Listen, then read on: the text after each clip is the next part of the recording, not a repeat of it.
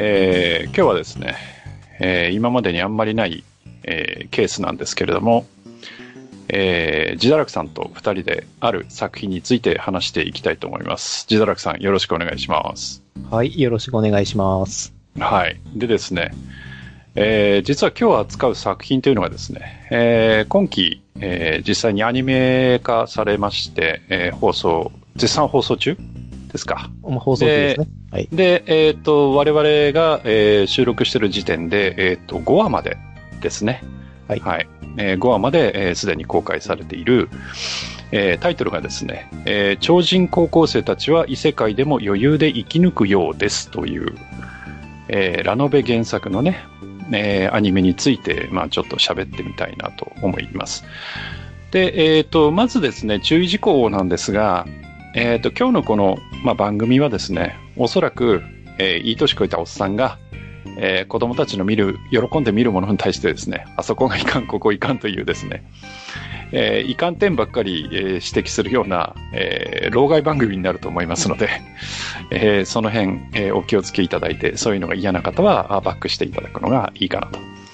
あと、えっ、と、まあ、性格上ね、えっと、ネタバレは一切、あの、配慮しませんので、えーとりあえず5話の時点まで、えの内容についてはガンガン話をしてしまうと思いますので、えーその辺もご注意いただければと思います。はい。で、実はですね、えー今日は自堕落さんとお送りするわけですけれども、まあもう一人ね、あの、観客の方がいらっしゃいますが、まあきっと出てこないと思うので、まあもしね、あの、喋りたくなったら出てきていただいても構わないんですが、えーそんなことで始めていきたいと思います。で、えーまずですね、えーこの超人高校生たちは異世界をでも余裕で生き抜くようですという作品について、まあ、アウトラインを、えーさらってみたいと思うんですが、えー原作ありまして、これが、まあ、いわゆるラノベと言われる小説なんでしょうかね。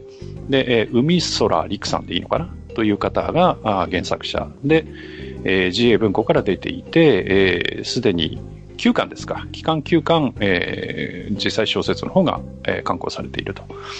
で、えーそれが漫画になってまして、えー漫画でも、えー2016年からあ、まあ、発表されてまして、すでに8巻ですか。はい。ですから結構巻は進んでるんですよね。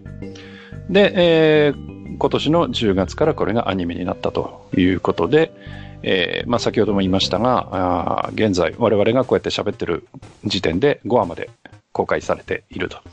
えーいうことで、えー ATX ほかで放送されてまして、まあ我々は大体、えーニコニコ生放送ですかね。はい。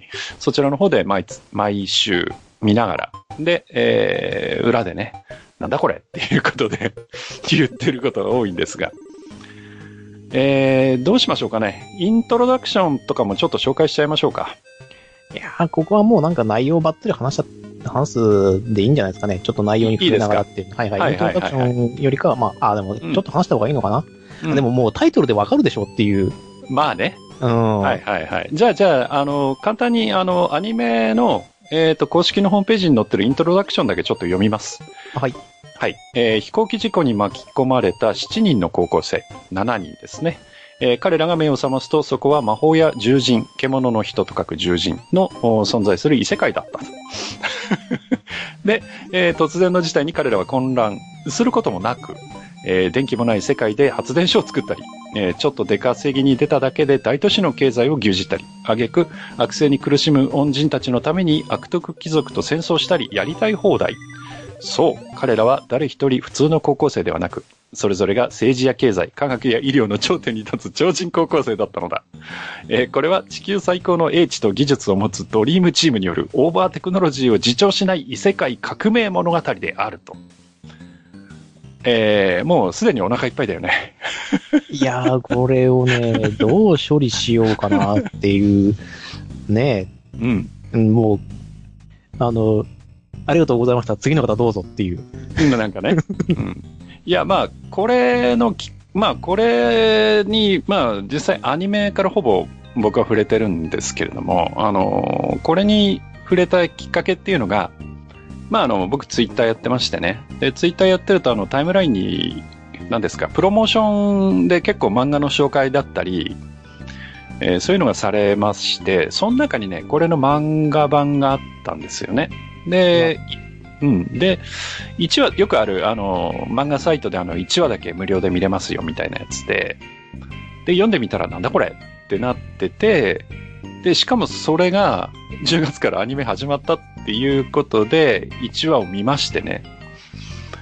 で、やっぱりなんだこりゃってなってですね。もうこの苦しみを自分だけ味わうのは嫌だと。いうことで、だよ。本当に。いうことでひどい話だよ。はい、いうことでですね。まあ、あの、我々、えー、愚者級ファミリー、あの、まあ、あの、ぶどうのおじさんね。はい。うん閣下以外の 愚者級ファミリーで繋がってる、まあ、あの、チャンネルがありまして、そこでね、まあ僕はよくあの、なんか変なものを見たりすると、そのリンクをですね、特に何も言わず貼ったりするんですが、はい。そ今回もね、ご多分に漏れずそれを貼ってみたら、まああの、自堕落さんの方が実際に、えー見てくれまして、はい。それでね、まあなんとなく、え5話までそのまま来てしまったということで、そうなんですよ。私はね、あの、別に見たくもなかったんですけれども、他のメンバーがですね、どうしても見ようという話になりまして。でね、一緒に見なきゃ嫌だっていうふうに言われまして、うんうん。ああ、そうっすか。じゃあ1話見ましょうかって言って、うん1話見て、あの、誘ってくれた残りの人たちがギブアップしたんですけど、もうその時点で2話上がってたんですよね。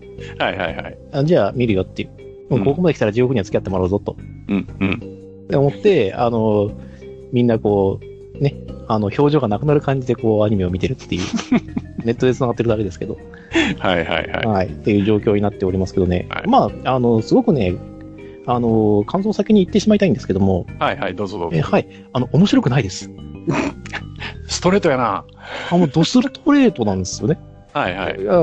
あの、だからこれが逆に売れているっていう現実と、面白いっていう感想があるっていうのは、一応ちゃんと調べてはあるんですよ。はいはい。えそれがなぜかっていうのの仮説も一応立てられたんですけれども、んうんえっ、と、少なくとも私が見る限りでは、ああ、これ特に見ることもなければ、うんあの、なんだろうな、えっ、と、反面教師にできない多分、あの、類の打作だと私は思ってます。はバッサリいきますね。いや、はいどうしようもない質問。うん。あの、も盛り上げ方というか、そのストーリーとかも、ど,、うんどうでもいいっちゃどうでもいいレベルのものなんですけども、はいえっ、と、それ以前に、うんあの、これ、どのスタンスで見ればいいのっていうのが全くわからないんですよね。うんうんうん。あの、あの見る人の感想によれば、頭空っぽにして見るアニメだよって言うんだけど、頭空っぽにしてる、見て見る割にはイラつくんですよね。ああ、そうね。はいうんそういう、そういう見方をすると逆にイラつきますよと。うんうんうん。僕の中では。うん。で、逆にしっかり見ようと思うと、あらがすごく目立っちゃうんで、そうね。はい。うん。それは確かにそうですわ。うん。だから、どっちかに寄ってくくれないと、うん。そうだよね。はい。うん。まあ、それでですね、あの、実際に、あの、今でもね、えー先ほども言いましたけれども、まあ、ニコニコ動画では、まあ、1話が無料で見られるわけですよ。はい。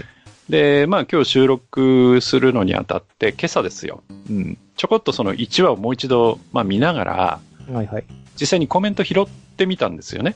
はいはい。で、とりあえず開始3分程度まで、あのー第1話なんでオープニングとかぬあの抜きでいきなり始まってるんですけど、で、開始3分ぐらいまでのコメントを、まあ、いくつか拾ってみると、まあ、視聴者がツッコミのギャグアニメですっていうコメントと、えーなんで高校生にする必要がオールギャグで行くのかな？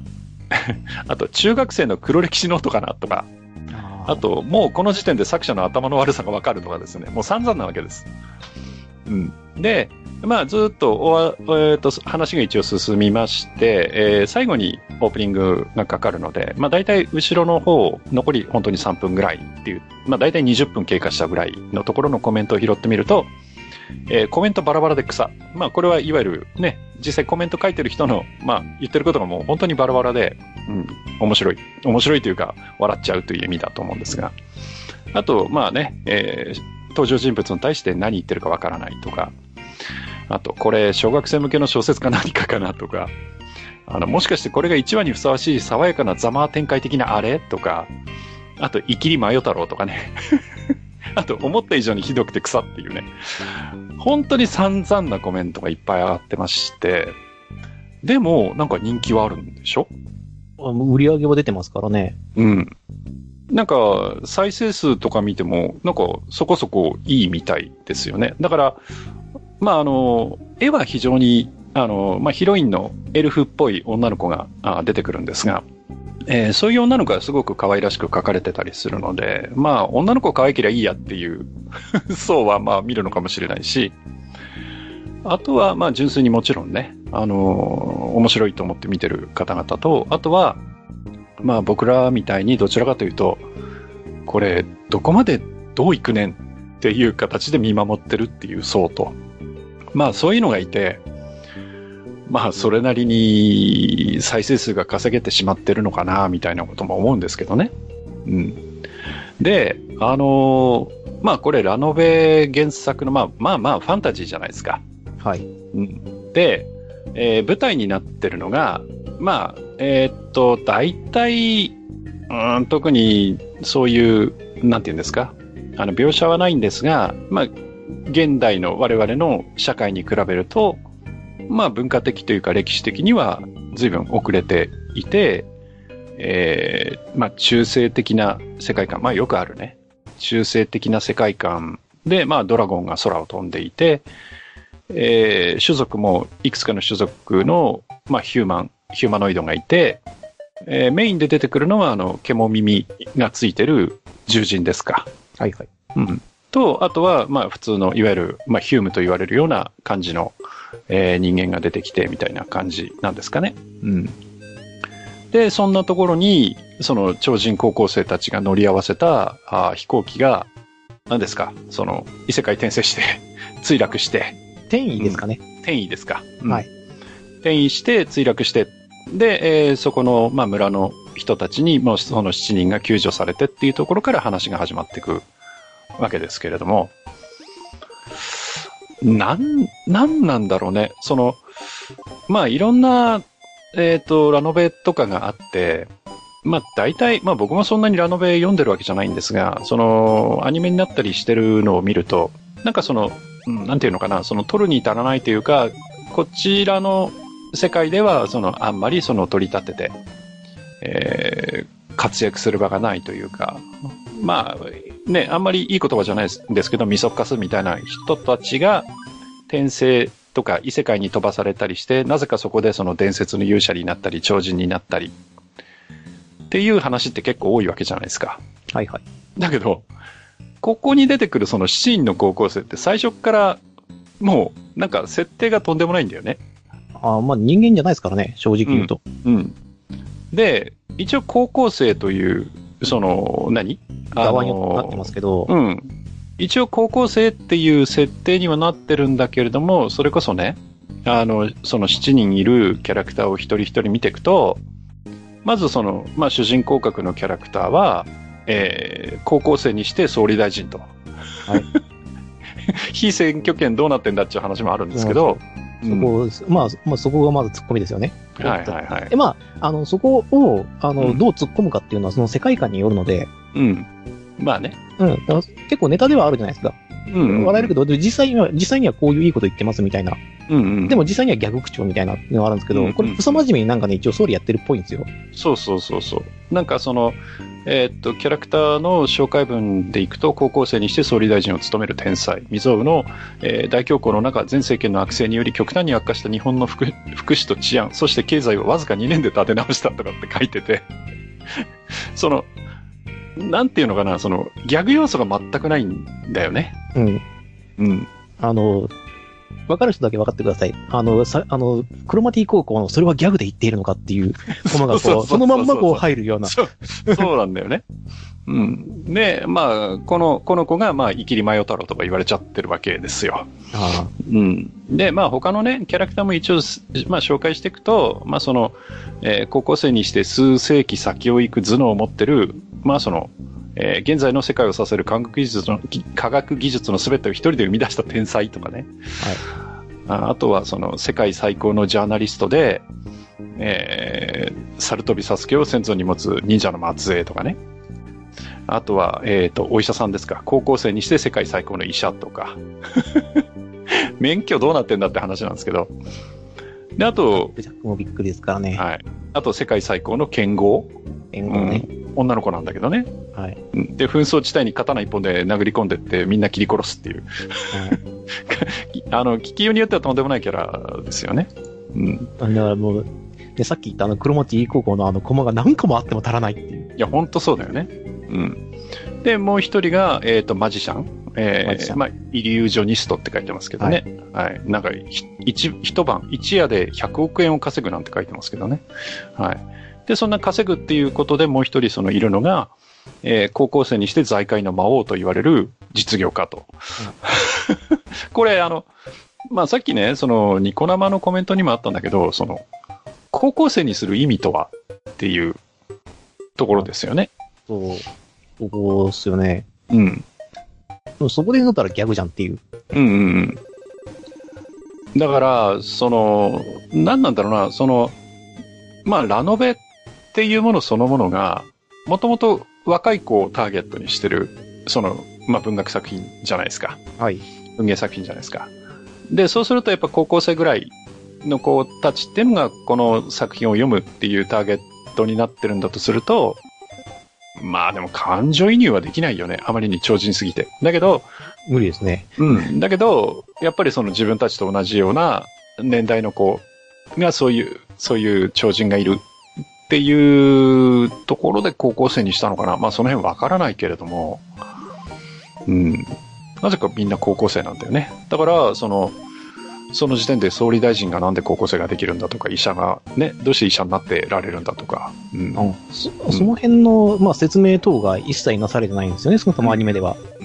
そうですね。まあ小説とか読んだらね、違うのかもしれないけど。あの、小説に関しては、あの、一応知ら、あの、ちょっとお金出して読みたくないので、あの、読んではいないんですけども、一応感想なんかをこう、バーっと見た感じで言うと、あの、もうちょっと詳しくは書いてあるみたいですよ。ああ、なるほど。はい。はい。まあ心理状態なんかも、もうちょっとこうわ、あの、細かく書かれているし、うん。あの、例えば敵のキャラなんかのその行動も、ある程度書かれてはいるんですけど、うんあの、アニメがね、早しすぎてて、うんうんはい。余計わけわからないっていう、うん。ああ、まあ確かにね。はい、あの展開になっているようです。で、少なくともやっぱ売れるっていうことは、うんあの、多くの人たちが関わっていて、なおかつ面白いから売れてるんだと私は思うんです。だから原作小説に関しては、うんえー読んでいないので何とも言えないので評価できないんですが、うん一定の評価がされているものとして僕は見ているんですよ。うん、でしょうね。もちろんね。うん。ただ、あの、今回のアニメに関しては、あの、うん救いようがないぐらいに面白くないっていう 現実がここにあるわけなんですよ。はいはいはい。うん。まあね、ただ、あのー僕もね、あのー正直、その、面白いとは思ってないんですよ。はい。なんだけど、まあ見始めちゃったからなのかな。いや、一応追いかけようかな、とは思ってはいるんだけれども、その、やっぱりね、なんて言うんだろう、その、歩き始めのよちよち歩きの赤ちゃんが、その、どっかで転ばないかハラハラして後ろからついていくような感覚？ああ、なんかそんな感じで見ちゃうんですよね。うん。で、なんかその、まあ、ストーリーの話もするとね、まあその1話で、その、まあ飛行機事故に遭った主人公たちが、まあし7人収容されてるわけですよ。で、その主人公が目を覚ました時に横にそのエルフの女の子がいて、まあシチューを食べさせてくれるわけだけれども、その、はいね、その噛み砕く力がまだ戻ってないからみたいなことを言って、いきなり口移しで食べ食べさせたりとかね。はいはい。うん。いや、なんかもうこの時点でだいぶ頭悪いなっていうのはうん。あるんですよ。いや、まうず、粥とかにしとけよまあね。確かにそうですね。っていうのがあるし、なければちょっとあの、ね、スプーンでちょんちょんとやるとか、まずスープを飲ませるとかっていうプ。ロセスがあって叱るべきじゃないですか。んなんかその辺をね、なんかいろいろとね、ぶっこ抜きすぎてて、うん。なんかね、うん、はぁとしか言いようがない。だから、あの、狙いすぎなんだよね。だから、そういう、なんかこう、見てる側がこう、来ましたわーって言ってくれるんじゃねえか、こういう展開みたいなものっていうのを、どんどん詰め込んでってるっていう感じがあって、あれ何話だっけ？あのーまあ、そんな世話になってる村が焼き討ちに会うじゃないですか。はいはい。で、焼き討ちにあって、で、まあ、その女の子はさらわれちゃうわけだけれども、はい。で、その子を助ける助けないとかっていうやりとりをその村人とその主人公のマヨ太郎とがやっているときに、はい。まあこれもね、あの、いろんなところで突っ込み入ってるんだけれども、マヨ太郎がその、ガンガン燃えてるその家をバックに村人に対してその演説をぶつわけ。うんですよねですね。あの、うんよくわからない謎の上からで。謎の上から目線でね。うんはい。うん。うん。その前に火消せよっていうツッコミがみんなから入ってたんだけれども、はいだからそれにしても、やっぱり、その、燃えてる家をバックに、その主人公が、なんかこう自分の、うん自分のっていうか、その村人の、なんかこう、奮起を促すような演説をぶつみたいなのは、一見、絵としては、なんかこう、キャッチーな絵が成立するわけですよ、やっぱり。あそれは成立するんですけども、うんあの、それはですね、あの、カットの魔術であって、うん、そうそうそう。あの、他の家は燃えてないんですよ。うん。あれは、あの、うん本来であれば、村が燃えているっていうバックの時にやるべき演説があって、うん、うん。家一個燃えてるだけだったら、うん。消せよって。消せよってなるんですよ。まず。で、もしくは離れろよっていう。消火ができないぐらいだったうんら、離れよう。うん危ないよっていう。だからね、やっぱりその先ほどのその女の子が主人公にだけなぜかその口移しで食べ物を与えるだ、あるとか、うんそういうその一軒だけ燃えてる家をバックに演説をぶつだとか、なんかね、すごく簡単にそのなんか、あの燃える、あの両方の意味のね、燃えるシチュエーションっていうのが、まあこんなのがあれば盛り上がるんだろうみたいな、なんかすごくね、安直に考えてその場面作りとか絵作りをしてるような気がしてならないんですよ。あああの、うんそこがあの、僕がちょっと一応仮説を立てている、受けているはい理由っていうのがあるんですけども、うんあの、作者の方がうん心を動かされたシーンっていうのを自分なりに解釈して投影した結果じゃないかなと思ってるんですよね。ああ、なるほどね。だから、視聴者たちは、その作者を通して、元になってる作品の、うんあの、味を感じてるわけなんですよ。うんうんうん。だから、その元を見たことないから、この味美味しいよねって感じられちゃう。うん。うん。なるほどねじゃないか。なと思うんですよ。うん。うん。あ実実際に見てみると、あの、言ってるセリフも何もかんもが薄っぺらいんですけど、まあ確かにね。はい。うん。うん。あの、少なくともこの経験を得たとかっていうようなタイプのセリフでは全くないので、お前たちそれで心を動かせるのはちゃうよって思うんだけど、うん。あの、まあ一場面一場面だけを見ると、多分こういう作品のこういうところから、なんかひ、うんあの、イメージを持ってきたんだろうな、みたいな。うん。まあ、あとは、なんていうのその、非常に、その、ハンデをしたような悪役が出てくるじゃないですか。あそこはなんか、テンプレっぽい感じがするんですよね。うん。で、その、ね、それこそその女の子をさらって自分のものにしてしまうみたいな、そういう、まあ、スケベな親父が出てきてね。うん。はい。で、あれ、実は、あの、原作とか漫画の方だと、実はあの、あの、えっ、と、まあ、王様じゃないんだけど、あの、やっつけられた貴族って、あの、諸夜剣っていうのを、その村人っていうか町の人たちに課していて、あそうですよね。まあ、つまり、あの、自分が落としたい城に対して一番槍をつけられるっていう権利を持ってそうる。そうそうそうそうそう。まあそういうことですね。はい。うん。で、まあそれはアニメではだいぶそのぼやかして、まえー、ちょっとねうん描写されていたけれども、あ、さすがにさすがにう。ん。まあ、所有権についてはね、実際の社会でもあったとかなかったとかなんていう話はあるけれども、まあ、昔はね。だけど、まあ、そういう設定の持ってき方だとか、まあ、そういうのがね、いや、だから、今回なんでね、あの、まあ、自堕落さんに声をかけて、こんなね、ただ、その、つまんないよねっていう話をするためだけに、その、弱枠をわざわざ消費しようと思ったかっていうと、あの、まあ、実際、あの、こういう弱と並行して、今、実際にね、TRPG をやってるわけじゃないですか。はい。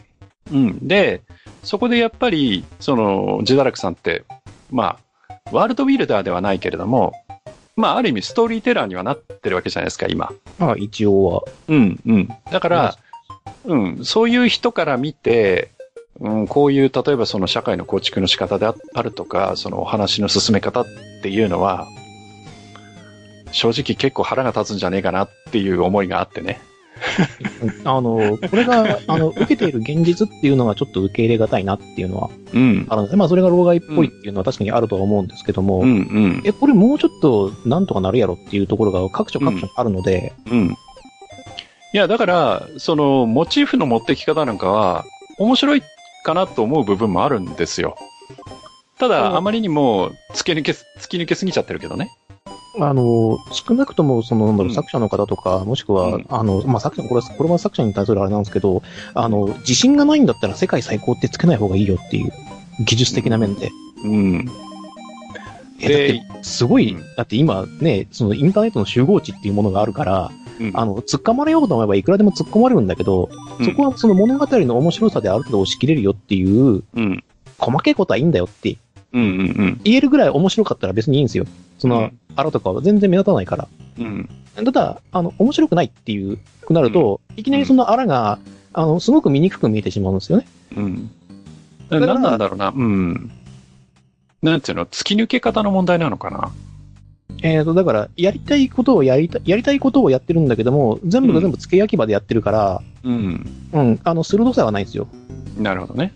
はい。うん、で、あの、今、ここに関してはちょっとあの、もうちょっと、えっ、と、まあ今、僕この作品、あの、基本的にはもうサンドバッグだと思ってるんで、まあ確かにね。うん、もういいように殴るしかないんですけど、あの、なんでこの時期にアニメ化したのっていうのがちょっとあってて、うんうんあの、それはなぜかっていうと、今、あの、うん週刊少年ジャンプで絶賛連載中のストーンワールドっていう作品があるんですけども、うん。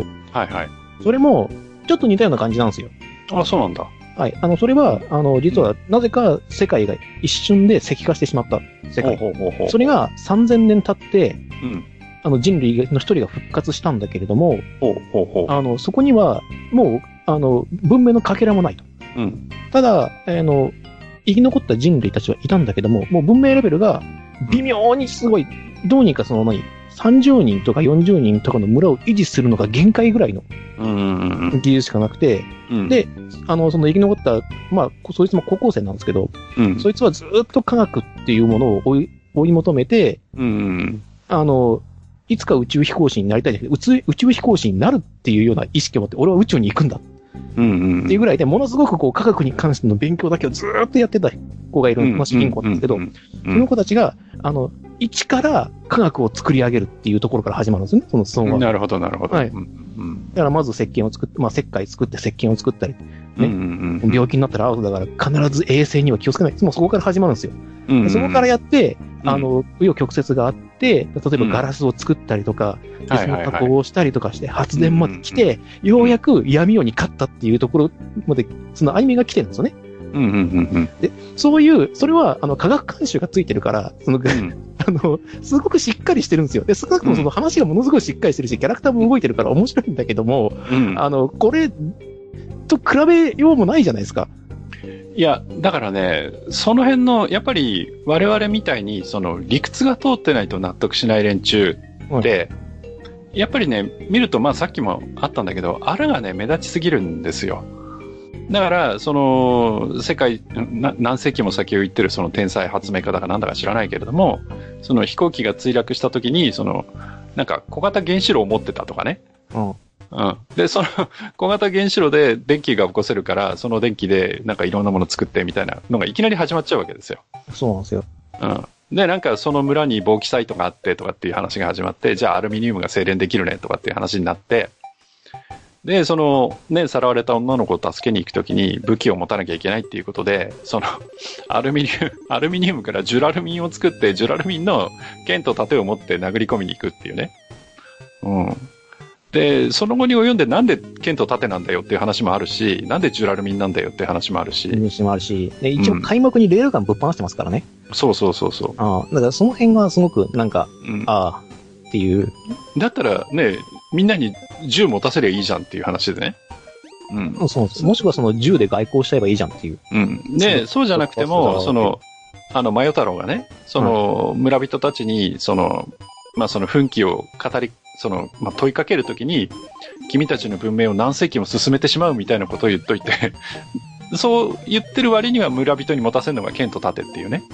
剣と盾で。で、なぜかこうね、出てきた瞬間、あのー、貴族とそのマヨ太郎が対峙した時に、うん貴族だけフリントロックを持ってるっていう。そうそうそうそうそう。フリントロックってなんやねんって思って。うん。まずひなわ太郎っていう。マスケットどこ行ったのっていう。うん。だからね、やっぱり、何なんだろうな、その、うん。突拍子もない設定でお話作るのはいいんだけど、やっぱり筋は通してよって思っちゃう。あの、整合性が取れないんですよね。うん。だから嘘が混じっててもいいけど、嘘は嘘なりにストーリーがこうできてればいいんだけど、どうもそこの説得力っていうのが足りなくて、ないですよね。だから、あの、取ってつけたように設定がついちゃってるから、うん伏線の回収とかが一切ないんですよ。うん。一切ないとは言わ、一切ないとは言えないし、あのね、うん飛行機が墜落した瞬間にその簿記サイト、この土には簿記サイトが含まれてるよ、みたいなことを言ってくれる、あのね、ナビゲーターがいたんですけど、うんじゃあ、そこからさらわれて一晩の間に、なんでジュラルミンの剣と盾とレールガンができてるのかっていうの。うん。うん。そうそうそう。だだったらせめてこんなこともあろうかとぐらいの真田さんのセリフは言うてみろよっていう。うん。だから、そこを、その、カバーする理由としては、その、えーその製造に当たってる、要はその7人の中の1人が何世紀も先を行く天才だからっていうところに結局帰結しちゃうわけで、いや、設定でこの人すごいからっていう理理屈になっちゃうわけでしょ？そう、そうなんですよ。だから、うん勝負になってないんですよ。うん。だから、えっ、と、ね、よくカードゲームとかであるじゃないですか。あると、あるんですけど、このカード出したら勝ちみたいなのがもうすでに7枚揃ってるんですよ。そうそうそうそう。